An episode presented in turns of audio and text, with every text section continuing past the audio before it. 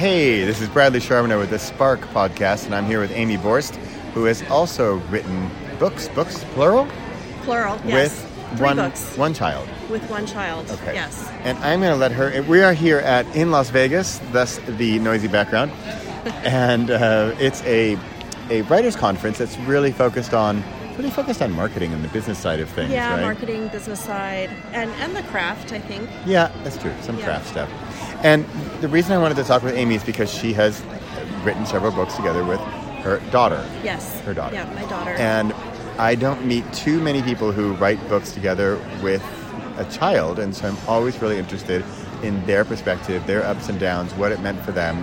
And with Spark, I know we're often going for it, we have different goals. It's more about the process, not looking to sell books or make tons of money.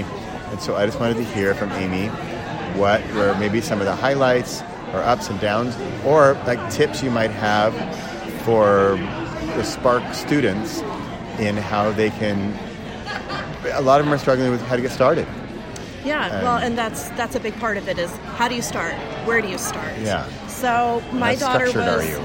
She was nine when she came home Oh, with the book awesome. idea. Oh. and She she, came to you with the book idea? She came to me with the book idea, Oh, that's so and cool. she, um, her her librarian at school was talking about Cinderella, and they were all princess retellings. And my daughter, if you know anything about her, she is not into princesses. She's very much a tomboy. She was, was uh, on the Joad Olympian uh, archery team for a while. And so she is very Oh, much like climbing trees and outdoorsy. And so she was really peeved that this teacher, that this librarian was talking about princesses. And I just asked her, well, what did you do about this? And she pulls out a little booklet out of her backpack. It's all stapled together and it had a drawing on the cover. And she says, I wrote a book I'd want to read. And I was like, what? That's what authors say. Yeah, I wrote a book So, I'd want to read. Yeah. Wow. yeah. She's And it- nine. and Or she was was nine. nine. Yeah. And it was Wow. it had the title and it said Cinder Skella, and it had a skeleton in a Cinder coffin. Cinder Skella. Yeah, Cinder Skella. And um, I had just finished writing my first young adult novel at that time, and I was like, you know what? I think you've got something. Let's write it. So she's like, okay. And we did. So she was nine years old, and at the time she couldn't really sit at a computer and type up stuff. So I would just ask her, what do you want to have happen in the story? And I'd sit down and type, and she'd act out a scene. And some days I'd be like, what A- scene act do- out like a like yeah, a she would just like theater. Act, yeah, act it out, like Wow. dance around the room, and I think this should happen, and this should happen, and Oh, um, so sometimes I would continue the story on my own, and when I come when she'd come home from school, I'd have her read it, and she'd say, "Oh, you need to add this to the scene," and they Oh, would say this instead of that word, and so she would kind of edit.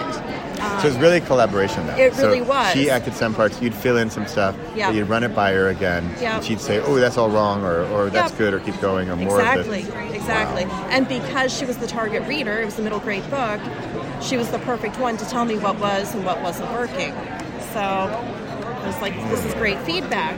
And we ended, we did end up getting a book deal, but she, A book deal. You Yes. were the real publisher. with a real publisher, What? yes, we had a three book deal with a real publisher.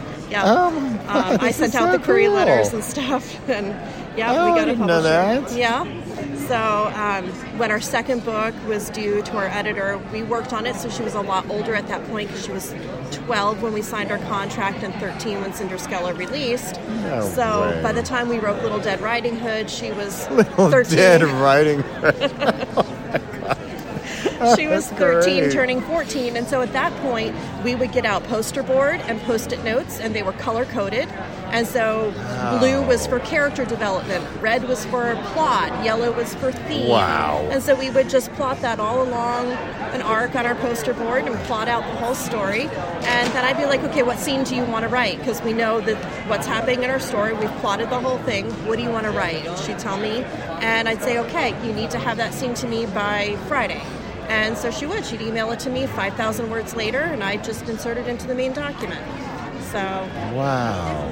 yeah. Well, what a progression too, from nine-year-old from Yes. because the nine-year-old book was, I, I assume, really simple and not very many words? No, or- it was 55,000 words. Oh. Yeah. Oh, that's also really. Yeah. Okay, so Our you wrote the bulk of was that. 25,000, but the Okay. by the time we fully flushed it out and edited it, it was about 55,000 But then words. you're like you're typing the.